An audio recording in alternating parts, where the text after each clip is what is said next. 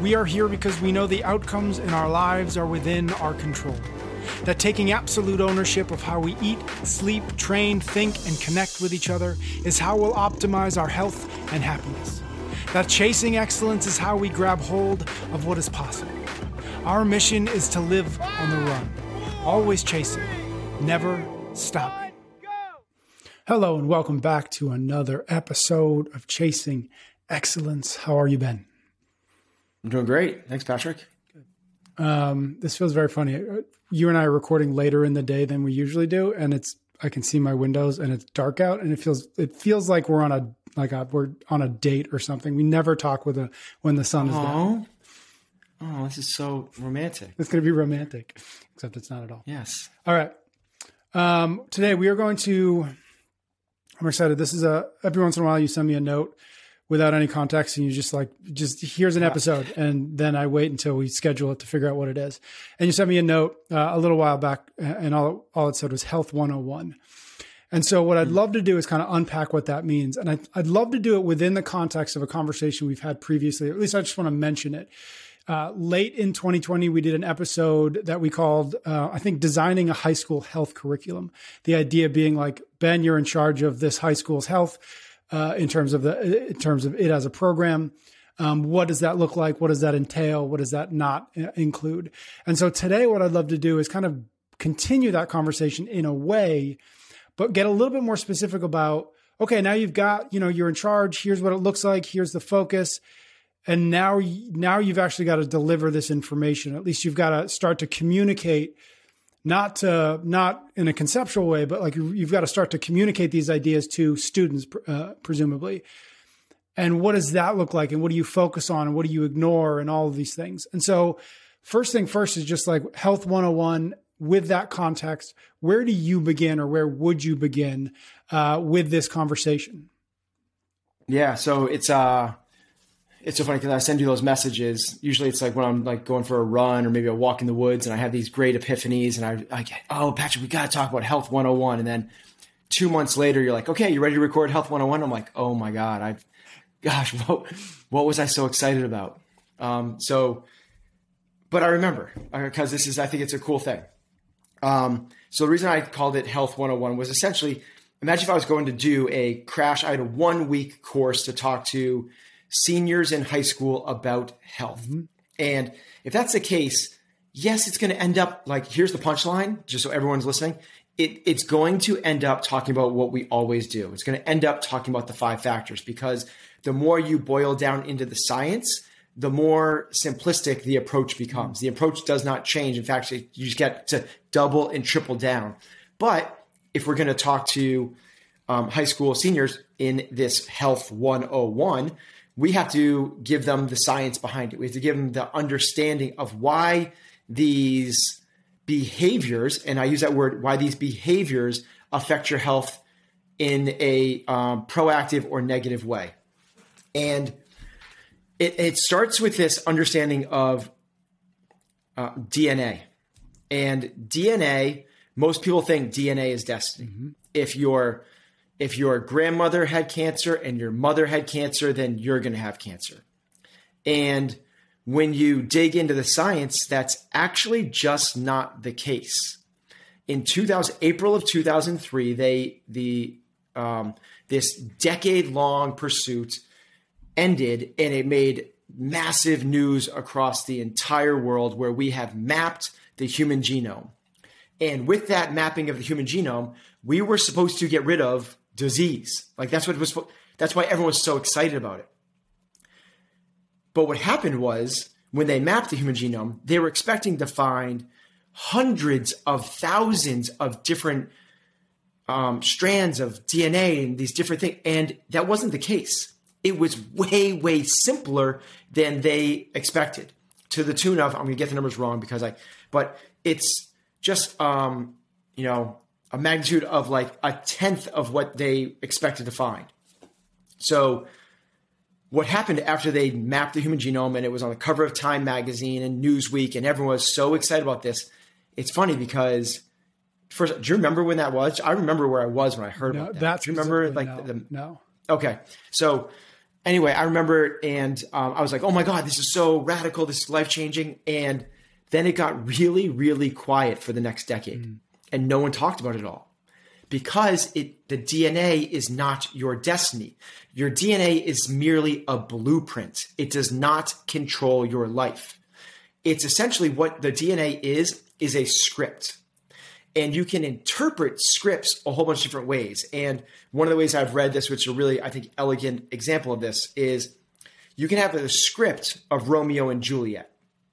And that can be presented in the very old traditional Shakespearean way with um, you know flowing gowns and in the the big castles and the um, the normal way, or it can be done in um, South Central Los Angeles with Leonardo DiCaprio, lowriders and handguns. Mm-hmm. You can inter- same exact script. The words did not change whatsoever, but it can be interpreted a whole bunch of different ways. And the way that you interpret your DNA is this thing called the epigenome. It is the epigenetics that ultimately determine your health, not your genetics.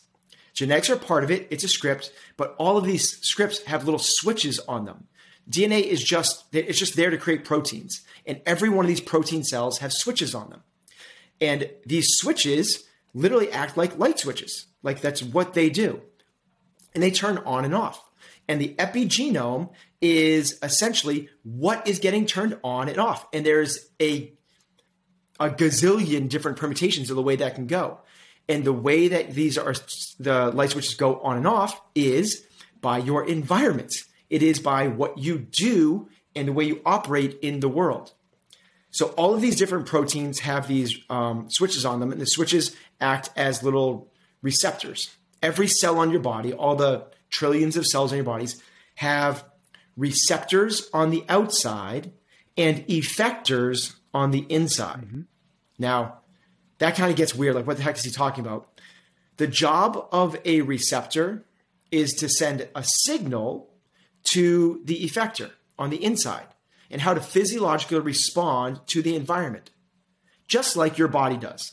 Your body has receptors eyes, ears, skin, mouth, mm-hmm. smell. Like that's all, those are all receptors on how we're going to interpret the environment. And if your skin interprets the environment that it is cold outside, you walk outside and it's 31 degrees.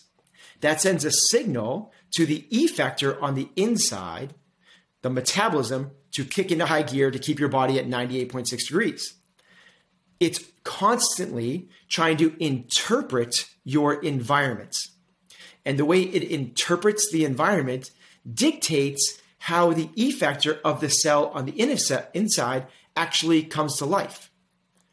That process of reception and effection is known as perception.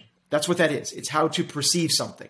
You perceive something through your eyes, you perceive it. And what we are, the punchline here is your body, every single cell on your body is constantly on the lookout through all of your senses, every part of your body, trying to interpret the environment. And if the environment is unhealthy, in air quotes, unhealthy, you're going to become unhealthy. If you put your body in a healthy environment where it's going to perceive, perceive that it's healthy, it's going to perceive, it's going to create a healthy body. It's as simple as that. The idea behind that is, or the reason that's the case is you have depends on what you look at. Depends on how you break it down. But let's call it a dozen different systems in the body. And everyone recognizes these, you know, the cardiovascular system, the nervous system, the muscular system, the skeletal system, the immune system, um, the urinary system. You know, there's a whole bunch of different systems in the body. How well those systems are operating is how healthy you are. Mm-hmm. So let's take one of those. Let's take the immune system if the immune system interprets danger, it shuts off. It, it, it suppresses. It goes way, way down. So, how would the immune system first off, like um, doctors know this. So this is why the way you walk and navigate through the world from the the the stress people are like stress what the heck is stress stress is like yeah you said that you're really stressed out like get over it just like and but people don't understand how these factors affect their health so if you interpret the world your environment in a stressful way your immune system suppresses to help keep you alive. Now that sounds so weird. Like that seems like a, a, glitch in the in the in the system. Like why would but think about it. If you are from evolutionary biology perspective, if you're walking hunter and gathering through the woods and a saber-tooth tiger pops out, what the system does, it's incredibly efficient and effective. The system goes, holy crap, don't worry about the pathogens and potential viruses inside your guts. Let's send all of the working energy to the extremities so you can run away from this thing as fast as you possibly can.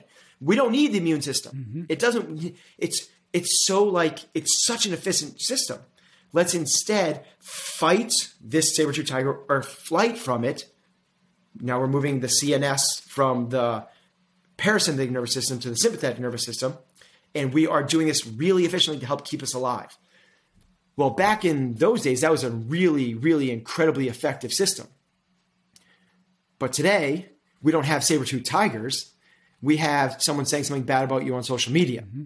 We have you um, having to do a workout that you don't like and not doing well on the leaderboard. We have boss saying you got to work on the weekend. We have spouse saying we have to have a talk. And those type of things are creating chronic stress responses.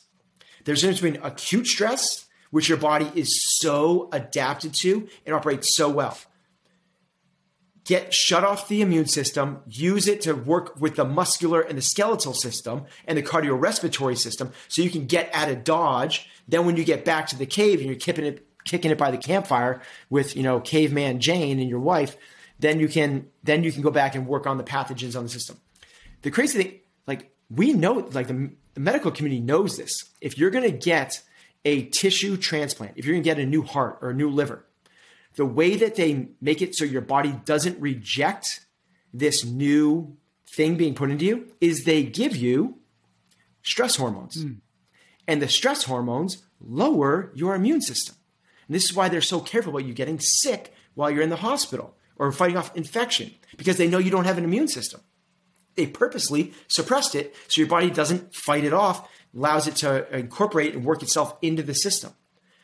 This understanding helps set the stage for why your mental health is real. Like this thing is real. And what I mean by that is the way you perceive the world. Remember, the switches go based off of effectors and receptors, which work as the same way as perception. This is you know, it's a great book called The Biology of Belief. It's where a lot of this comes from. And the understanding is that the way you are interpreting your, not the real environment, the way you interpret your environment matters so, so much. And this is why mindset matters so much. It's why mindfulness and meditation and gratitude, the spiritual practice, have tos into get um, and, and to get tos, all the stuff that we talk about. It's not just for to be a more productive member of society. It's because it's for the thing that we want most of all, which is it's going to allow us to be an asset for the people closest to us when we're older and not a liability. This is what leads to health. Now you take that aspect and you pull that back into the other 13 systems. All of those systems operate better when you are exercising, mm-hmm. moving around a lot, because all of the systems work better there. When you eat good food, because your body, think of like your body, all of those systems need nutrients. They need nutrients to operate. Every single one of those systems needs it. From your brain to your guts, to digestive, to your skeletal, to your muscular, they need calcium and proteins and all the rest. They all need high quality foods, and you can't eat too much because if you eat too much, you know, your HSCRP, whatever that inflammatory marker is, skyrockets, even if you're eating clean food but way too much you're overweight. So this comes down to quality and quantity. Like the food matters so much. Then from there, it's sleep. When you sleep, you elicit certain hormonal responses. The endocrine system changes, and all of a sudden, your body is able to process and use different nutrients through the body. And then from there, it's your mindset and the stress and walking through nature and getting sun and vitamin D. This is basically the hub and spoke. The hub is all of the cells of your body. Every single cell is going to be affected by the spokes of the five factors how you think, how you sleep, how you train, how you connect, and how you eat. That's why it does come back to those five. Now, there is a couple others. There's toxins and poisons. Like if you swallow poison, you're not going to do very well. If you live in a smog ridden city or you're exposed to asbestos, then yes, like that is another one. We just kind of, for kind of obvious reasons, that's not high up on our priority list because um, we just kind of hope that that's not the case. that you're not having poison, you don't like chewing on asbestos gum all day long. Right. Okay, so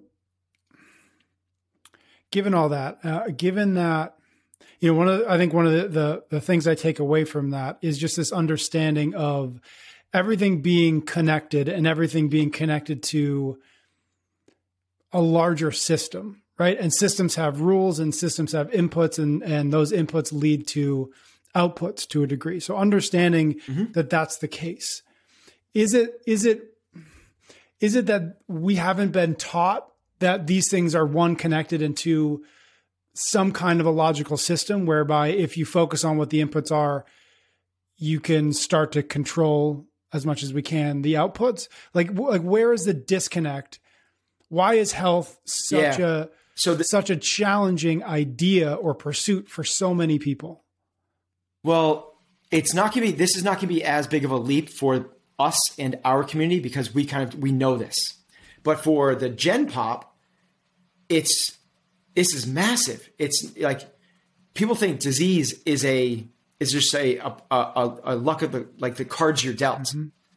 and it's not at all. If you take certain sets of DNA and expose it to different environments, just the exact same DNA, literally the exact, put in three different petri dishes, expose it to different environments. One of those DNA will grow, those proteins that we talked about, will grow muscle.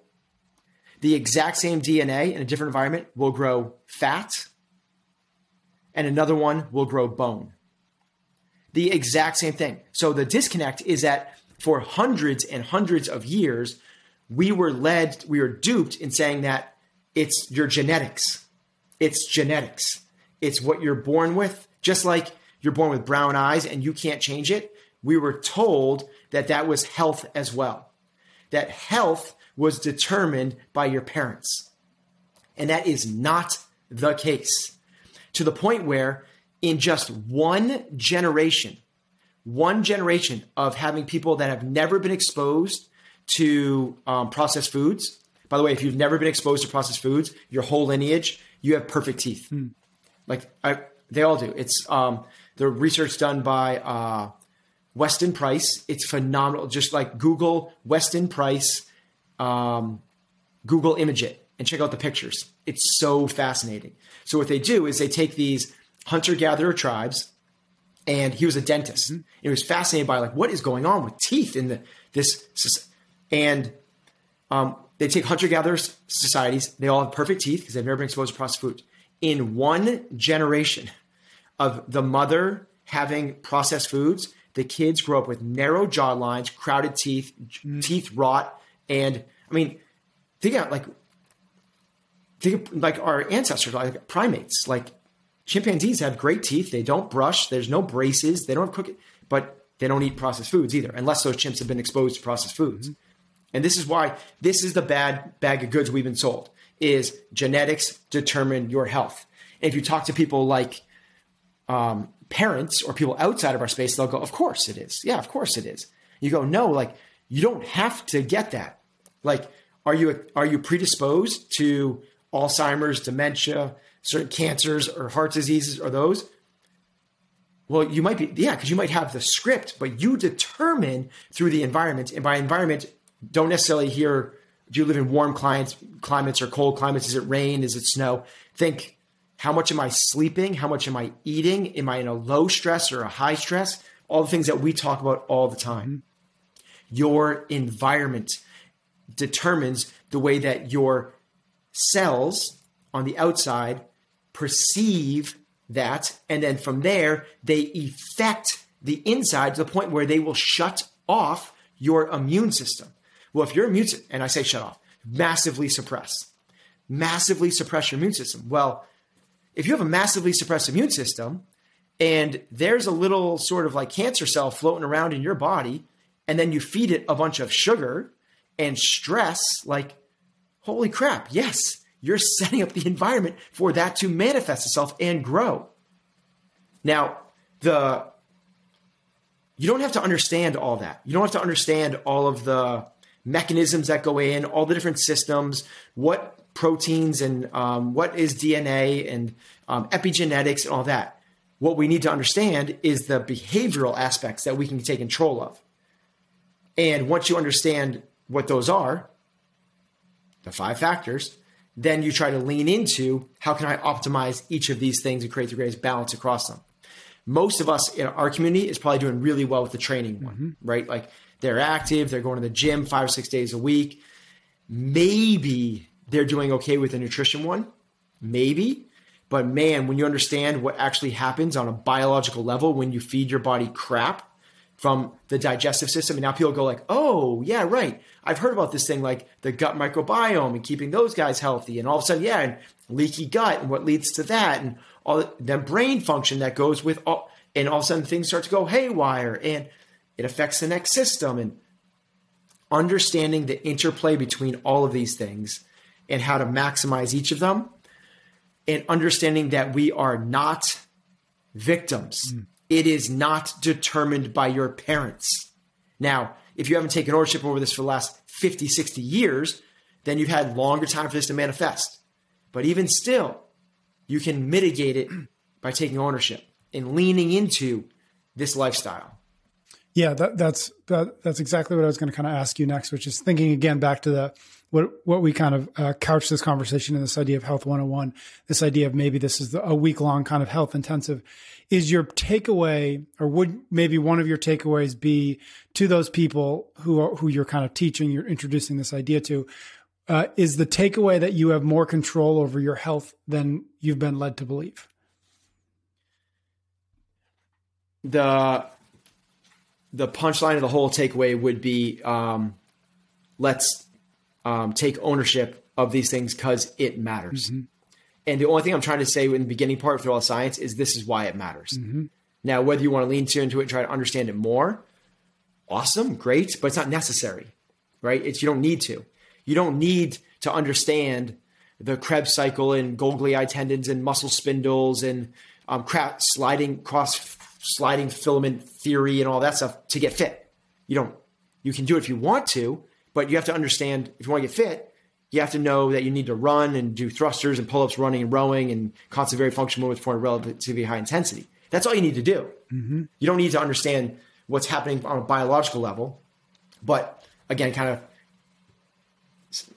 hitting pause and rewind to the beginning of the conversation. If I was doing this with a senior class at a high school, I'd want to give them the science to start. So it's not just this like, hey, this is what you've heard before. It's what I like to do. It's my idea is that like if you lower your stress, you'll be healthier. It's not an opinion. Mm-hmm. It, it's it's the science behind it. So where's the and then from there I would from there once from there then becomes the fun stuff. It becomes the behavioral stuff. Yep which is stuff we talk about all the time. It is what do we believe is the prescription for nutrition? Well, eat real food, not too much, really clean sourced uh, fruits, vegetables, and protein. Mm-hmm. Like if you do that, if you do that, like eat real food, not too much of it, get it from a really good, clean source. Um, good, awesome. Move. What do we mean by move? constant varied function movements performed at relatively high intensity. Try not to sit down for a lot. If you do, try to walk around a lot. Like just try to balance it out as much as you can. That's really simple. For sleep, eight hours of quality matters. So it's not just about the time you're in the bed, but try to minimize the disturbances, try to minimize the wake times by lowering caffeine and um, by any sort of thing that might distract you, like light or noise or um, temperature, and try to optimize that. Mm-hmm. And then think you're not a victim. Don't complain. Don't whine. Take ownership. Be a realist. If you can't, you know, be a realist. At least be an optimist. You know, but there's no reason to whine or complain about anything. Mm-hmm. And if you really want to take it to the highest, highest level, it's do the practices, whatever it is you feel as a practice, mindfulness practice, journaling, meditation, pranayama, um, walking through nature, finding space, whatever tools if you want to find enlightenment, to find God, to like that's the highest pursuit of the the think aspect. Mm-hmm. And the last one is connect. There's so much science in the connection of things. There's a, a study I came across recently that equated um, poor social support groups. If you have a poor social support group, meaning you don't have close friends with meaningful, like shallow relationships or worse, a negative relationships, it's the equivalent of smoking 15 cigarettes a day. Jeez. So this is what you the more you lean into each of these pillars, the more it comes back to health and there's so much to back it all up. Mm-hmm. So I guess this conversation is really um, pulling back the curtain a little bit and going like there's there is a reason that we talk about these things. Mm-hmm. You know, because a lot of times we don't just we don't dive into the science behind it. We could kind of like get into it. We're like, here's what here's why. Yep. You know, we'll have a guest on. We'll be like, here's why uh, a negative mindset is bad. Mm-hmm. Um, or not even why. That's what we should be doing. Is we should go. Here's how to how to make it better. So what's interesting there, though, is I I, I always think about the the push and pull between. Uh, whatever you want to call it, but knowledge and action, knowledge and behavior, like mm. you were mm. talking about. And for me, the knowledge, everything that we've been talking about, some of the science notwithstanding, like the knowledge to me always feels like this is what everybody says. Like you go to anybody and they say, what does it take to get healthy? And it's a, at least to a large degree, maybe it's not constantly varied functional movements, but it's like exercise more, right? It's eat better. What does that mean? Uh, vegetables, I guess, right? Like the, the knowledge in and of itself to a degree is like, okay, yeah, everybody gets that. It's the behavior, it's the action that people yep. struggle with. And so I guess all that to, to ask the question, which is if the knowledge, like you said at the beginning, like it comes back down to these same five things. You and I didn't invent the five factors. Maybe we put a nice, clever name to them, but like these things have been known to be the important things for a long time. That notwithstanding, we're still in a culture that isn't healthy. Mm-hmm. And so there's a gap between that knowledge and the action necessary to do something about it. And so what do we do with that gap? I, I think it's a re- it's it's a really good question. It is um, do we need more knowledge or do we need more um, action? And I think one can lead to the other. Mm-hmm. Like I, I started taking massive behavioral actions when I started understanding about nutrition because I understood like, oh my gosh, this is so, this means a lot to my body. Mm-hmm. Like, um, so I think there's a, a part of that, but I think the other, I think that you might be giving all everybody a little bit too much credit yeah. in terms of we know this stuff. Yeah, maybe. Because when, you know, I know um, more than enough people. I was talking to my dad this past weekend about one of his friends because we had the same conversation. Um, you know, we are having dinner with him and my and um, Heather, and he was going like, "You guys, the stuff that you're talking about, like the doctors don't know about this. Like they don't know. They know exercise and eat better." But he had a very good friend that was 60 pounds overweight, was pre-diabetic, and was having a lot of issues. He couldn't play around a golf without almost passing out. Um, and he went to his doctor like, "I'm scared. I'm like, this is not normal." And the doctor was like, uh, "Well, what are you doing for? What do you do for nutrition that you think you might want to clean up?" He's like, "Well, I have a, I do have a lot of soft drinks. I have a lot of soda." He's like, "Oh, there it is. Mm-hmm. Stop the soda and switch it to grape juice." Mm-hmm. Like switch it for the sugar to replace it with the sugar. Yeah. Like it's not so. And then you go to doctors and you go like they the doctors say, well, you need to exercise more. You go like, what should I do? And they're like, um, 20 minutes three times a week of, of you know, light aerobic activity. That's not going to do it. Mm-hmm. That's not going to do it. Now, if you are 100% sedentary and 400 pounds overweight, that's a step in the right direction. Absolutely. But they do not know about constantly varied functional movements. They don't know about using, about trying to elicit greater amounts of power. Mm-hmm. They don't know um, the efficiency of combining functional movements. Um, they don't understand um, a lot of the stuff that we just take for granted. You know, and we're again we're preaching to the choir here because our community understands this. But the other part is is the you know the more of the conspiracy side of it is we're up against it. Mm-hmm. Like if we are able to fix this, this is okay Ben's conspiracy theory for the week. If we're able to fix this, like 80% of pharmaceuticals go away. Yeah. Like they're just gone.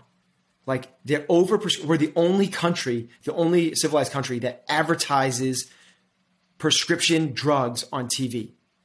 That's insane. It's like it's it's like like do you want to buy a, a new dress? Do you want to like, get some food or do you want to buy some Prilosec? It's like what? Like we're not doing it's you know, they were up against in such a big way from big food and big soda and big um, pharma that's everywhere you go, there is, you know, if we didn't have this abundance of crap and this sedentary lifestyle where we are glued to screens in chairs and this chronic high stress from our jobs and our cities and um, the constant bombardment of social media, we wouldn't be we wouldn't have to have these conversations because mm-hmm. we'd be living like we did 400 years ago, and even 400 years ago. And this is I'm talking about like well after the agriculture and industrial revolution. But for certainly, if we went back, you know, 10,000 years ago, like none of this stuff exists. We're all ripped. We're all super fit. We have great teeth. Um, yes, the average life expectancy was less, but that's because I'm not saying poo pooing because we didn't have a lot of the people, you know, died at birth because we didn't have a lot of the medical care. And when people got sick, they died immediately because they had medicine. I want medicine. Mm-hmm. I just want to be treating healthy people with medicine. So I, I, think that the challenge that we're up against and the thing that we need to rewrite is um, that perception. And I think that what you said is kind of cool because it means that we are doing it pretty well. Where you go, people know about this. Well, if they know about it, like, great. Maybe if they knew a little bit more of the mechanisms behind it, they might really think twice about having the bag of Doritos. Mm-hmm. They might think twice about having the third glass of wine. They might think twice about doing an extra Netflix show instead of going to bed. They may think twice about um, um, their jobs and their professions that are causing way too much stress. They might think twice about the amount of time they're scrolling on social media. But I think this thing's coming to life. I, I think that we're in the midst of a the very early stages, and I think it was spurred by the CrossFit movement. And I think that we're going to have um, a health revolution because if we, I think if we don't, um, the writing's on the wall of where we're going. You know, this is like I, I, my understanding is that this is the first generation who are expected to live shorter than their parents, minus some, you know, like the stuff that we talk about Steven Kotler and you know and um, Sergey Young and that type of stuff. Um, but yeah, with all the all the stuff that we're exposed to, we don't have health the way we used to. Yeah, it's interesting to me because I, I, you know, you said a word uh, in there. You said, you know, all this abundance. It stuck out at me. It's it's so strange to me that we have this abundance of understanding of the science, far more than hundred years ago, light years more than five hundred years ago. We have uh, you know we, we understand it better the science is better and yet it globally generally speaking we've gotten less healthy. So we've gotten smarter and less healthy all somehow all at the same time. Um, and i wonder i guess i wonder what is the antidote to the abundance?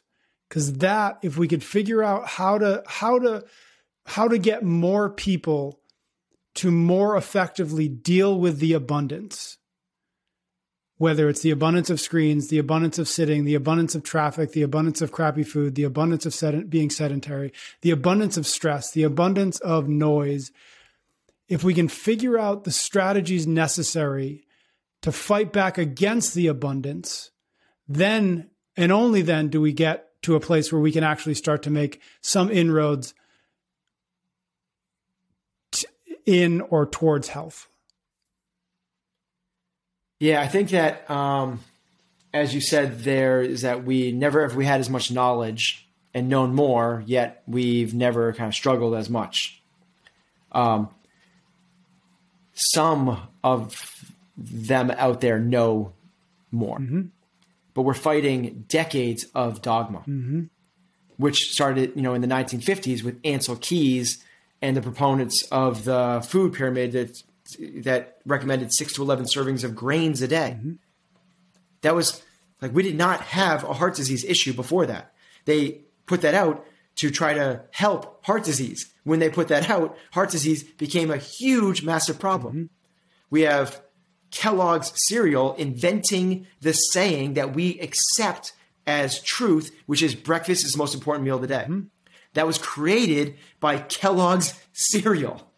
It's not breakfast is an unnecessary meal to have. It just it doesn't need to exist at all. It's, if it does exist, it certainly should not be dessert, right. which is what everyone's having. Cereal is dessert. Pancakes are dessert. Muffins are dessert. They're all pastries. They're all forms of cake. That's all it is. Is we are fighting so much of dogma slash industry mm-hmm. because there's been so much created abundance around these things. And it's going to take, my opinion, grassroots people understanding this and going to farmers markets. It's going to take people um, saying no to the screens and getting out into nature. It's going to say people, people saying no.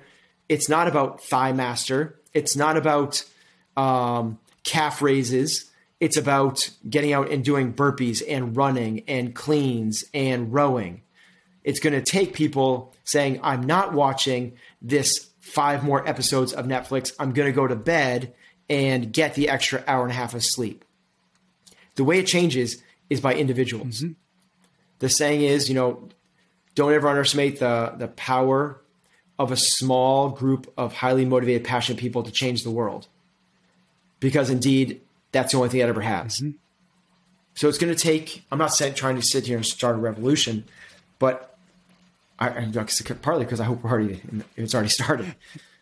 But I, I talk to a lot of people, and you know, people that I wouldn't expect. They're like, "Yeah, we get everything from a, a CSA now. We go to farmers markets. We get uh, meat shares because we're sick of getting the industrial raised cattle and um, crappy chicken and eggs, and um, we want the good clean stuff." And um, as more consumers take their pocketbooks that way, that's the only way that the big guys are going to shift. Mm-hmm. And they have. Like, if you want to find grass fed meat 10 years ago, you had to go to a farm and buy it. Mm-hmm. Now you go to Whole Foods and there's grass fed everywhere. It's on restaurant menus now. There's actually the whole restaurants are centered around that. Mm-hmm. If you wanted to, um, um, you know, if you were interested in the the quality of the soil that somebody grew up in, you to have a conversation with somebody about that. They look at you like you were cross-eyed. Like, what are you talking about? So dirt is dirt. Like, what's it matter? And now people are starting to understand the importance of soil and all the other stuff. But to me, um, it's going to take the behaviors of a few, which turns into a few more, which turns into, you know, it's like any it's like any sort of movement. It's the early adopters, the early majority, the late majority, the mass, and the laggards? A couple things. One is all of these things that we're talking about in in light of in the face of abundance is this fight that that that abundance brings which is a fight between comfort and discomfort when yeah when there is an abundance of twinkies it is uncomfortable to say no to the Twinkies. When there is an abundance of Netflix, it is uncomfortable to say no to the Netflix. And so fundamentally as as as a creature we are built to seek comfort we're built to to be self-preserving for all the reasons that we can talk about but everything to do with berries and and animals chasing us in the woods right and so evolutionarily we're up against this environment that is not suited for what we are made for and in order to fight against that, we have to embrace at least a degree of discomfort, certainly not pain. We don't have to go, we don't have to go throw ourselves off a cliff just to, to get healthy. But how do you start? How does that, or what does that look like on a cultural level? Revolutionarily, how do you get more people to embrace burpees and vegetables and going to bed on time when you and I could, you and I know that those aren't painful but they're uncomfortable in the face of an abundance of comfort and an abundance of convenience. What needs to happen in order to get more people to understand that through discomfort is health? Great question, Patrick. I think that's if we are if we're able to answer that, that's that's how we shift this thing. But I would start with education. Mm-hmm. You know, it's kind of like why we would do this health 101 and people understand actually um, that it's it matters. Um, you, you taking the easy road is going to lead to a lot of discomfort later on. Mm-hmm. You know, the saying is, um, easy choices, hard life, hard choices, easy life. You know, so uh, it's getting people to buy into that process. And um, so, some people don't do it until, you know, alcoholics don't do it until they, have, they hit rock bottom or there's an intervention or someone you're going to lose your family unless you do this. Um, you would hope that they would do it beforehand, but that's essentially where we all are. Yeah. We're addicted to the abundance and the comfort. So, you know, I, I think it starts with conversations like this, um, and people then taking it to the next level on their own and starting to learn more and more, and then changing their own um, environments. When I say that, I mean like their own homes. Mm-hmm you know, and um, we're we're going to be a family that doesn't thrive off of drama. We thrive off of calm. That we um, are a family that goes for walks in nature. That we are a family that doesn't bring processed foods into the house. That we are a family that um, um, makes movement and exercise a priority in our lives. We are a family that, and as we grow the next generation, to me, that's where it's got to be like starting with the, them. Like, the children are our future. That's beautiful. Teach them well, and they will. So I think it has to start with. It doesn't have to. I think it's the that's the probably the most productive way because they haven't been ingrained with the dogma that you know everyone else has. Yeah, something we think we where we talk about a lot here um, in lots of different ways, but is identity, right? I'm the kind of person who fill in the blank, right? And throughout this whole conversation, the, the, the word that keeps popping into my head is priorities, and our priorities are such that, um, or rather, our, our priorities have gotten us to where we are today. Again, culturally, societally, and so to me, the the the unlock is on an individual basis, changing your identity so that you change your priorities, so that you change your decisions, if that makes sense. And so that to me is the fight is getting people to understand yeah. that it starts with un, with a fundamental reshifting of what is the most important thing for you or who you are as a person and then downstream of that is what is important to you and then what you do about that on a day-to-day basis. And that to me is the is the real big challenge. And and and why i think you're right about going to a place or or working with which is why i kind of love this that we couch this conversation in high school. You've got to go back to a place where that identity is still being created where that identity is still moldable so that they can go into the world with that so that they can set the right priorities yeah, I think the challenge with it is um, there's you said it earlier. There's not immediate inputs and outputs. So I can have a bag of Doritos and I can have the crappy dinner, and I'm not sick the next day. Right. But it's the type of thing like, yeah, you go to the gym two days in a row, you're not fit the next day. yeah. it takes years for the fitness thing to happen. Well, it takes decades for the other things to happen. Mm-hmm. Like it takes decades of the stress stuff. It takes decades of the crappy eating. It takes, but it's coming. And the problem is it's silent. This is a big thing, you know, it, it's the silent inflammation yeah. that uh, wreaks havoc.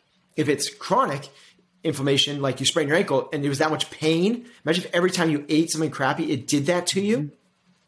Actually, I take that back. It does happen.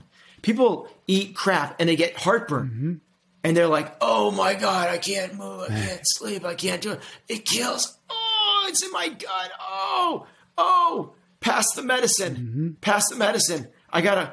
And they, because it's what we've been told. It's that type of, that's what we're up against. It's like, no, your body's screaming at you that this was a really bad food choice. Yeah. It don't don't wash it down with medication. Change the food choices. But to your point, that's hard because they love the chili dogs. They love the whatever it is that I don't know why chili dogs just seem like they would cause massive heartburn. I've never had one, but that's why it's always in those commercials. You can still eat your hot chili dogs. You can still have yep. the the the loaded pizza. You can still have the garlic bread with cheesy crusted ranch dressing. You can still eat. It's like because you can take medication to fix it. And understanding that every medication has side effects. It's not. It's suppressing the symptoms, not fixing the issue. Mm. So, yeah, man, we're up against it. So let's start with high school and younger and try to um, change the narrative. Mm-hmm. It's, it strikes me as there's also the opportunity, or there is, that we're already kind of in the midst of it. If you think about the, I, I, don't know if this is the right phrase, but like the generation of people who started doing CrossFit when we did, right? 2000, whatever. is Now they're, now we're 10 years older. Soon we'll be 20 years yep. older and 30 years older. And what pops into my head is like just thinking about the, what you just said about that. There's that, so that, that lag between, inputs and outputs. There's there's so a yeah. lag between decision and and and like real actual consequences because a lot of times it can take 5, 10, 15, 20, 30 years, right? And I start thinking about the, you know, I start thinking about Ben Bergeron when he's 70 and skiing and you know, and like and and life has not slowed down. And then a 12 year old, a 13 year old, a 14 year old seeing that and not obviously just you, but a whole generation of CrossFitters who, um, and you know, CrossFit adjacent because you know, more power to you, whatever you got to do or whatever you want to do. But seeing 50, 60, 70, 80 year olds not immediately be the person who's in the nursing home and uh, it's so sad seeing grandma deteriorate and disappear and that's just the way it goes. That's, I guess that's just what it means to get older. Eventually you get sick and you can't walk and you got to go to the place. And I just think about like, I think about, and I mentioned him before, I think about my grandfather. He just passed away at 93, 95, whatever it was. And the dude was a rock until he wasn't. he was, he had, he had a boat. He was out on the boat as much as he could be. And for a long time, he had a motorcycle. Like he was just the pinnacle. He and my, and my grandmother, who's still with us they're just the pinnacles of health. And I grew up watching them get older, but not get decrepit. And to me, that's the lesson. And I was older when I finally put those, put these things together, but that would be the lesson if I was 14 or 15 or 16, seeing at least some number of people who I, in my head, the story is that they get old and they, and they, they, they live a short and miserable life from, you know, whatever, 65 to 75 and like, oh, actually, no, that's not the case. He's 75, he's 85, he's 95, and he's still fill in the blank doing whatever they're doing, right? That to me is when things might start to be connected between the generation who, or the age of people who can still be molded, whose minds are not yet made up, whose dogma has not yet been set, um, and all the work that we've been doing. Yeah, that's I, I, hope so. That I hope that's the case. First, I hope I'm still skiing when I'm 70, so I appreciate that. Thank you. Um, yeah, and I I think it's hard for a 14 year old though to like even like project out like I'm bulletproof, man. I'm 14. I can have the Doritos, and it doesn't. I think it it's do anything yeah, I agree with you, but I think it's that with the conversation that we're having. Again, hopefully. Yeah. The conversation about what it means and how you get to that. I think if you were to Yeah. line two people up and one's healthy 85 and one's miserable 85 and you say, "We know as best we can know anything how to get there versus how to get there." Yeah. Are you interested? Because now's the time because now is when you can make decisions start moving towards that. Right. Yeah. I hope that's the case. I, I, I do think it's uh, letting people understand the power behind it. You know, it's because we have, you know, I we have members of our gym that you know these 20 year olds that work out all the time and then they on the way out of the gym they're having the crap. Yeah. because they're you bulletproof and in the morning they're having lucky charms and they're all the crap food and they're like well I just, and they and they're and they have six packs. But I get it but you're you don't understand the like the micronutrient aspect. It's not just the like there's there's other stuff besides aesthetics hmm. There's health. Yep. and it's not just about um you know I, I i think that there's just more to be understood about the mechanisms of health how they are all intertwined and then how much control we have over that. I, I think that's the big message is that we have control over it. And it's not you know whether you eat clean today it's are you going to eat clean for a while i get that's a big ask of people you don't have to be perfect you know but it matters Yeah. All right. We've been talking for 15 minutes. Let's start wrapping this up. What, if anything, what's the takeaway here? Where's the health 101? Gosh, this just feels like the beginning of a longer conversation that we're going to have, which I'm excited about. but, but closing up this particular chapter, uh, what, if anything, do you want to mention? Do you want to talk about before we wrap up? um, your health is not predetermined. It's not the deck of cards that you were dealt. You get to play that hand. You get to play that hand really well. You can fold because you weren't dealt a good hand. And if you fold, yep, you're going to end up kicking out of the game pretty quickly. Or you can take the harder route and make the good but harder choices to set yourself up with the optimal environment to succeed as best you can. And these things matter. They might not affect you tomorrow. Like people get the sleep one because it affects them the next day. But your food choices, if you're eating really clean, you'll notice that too.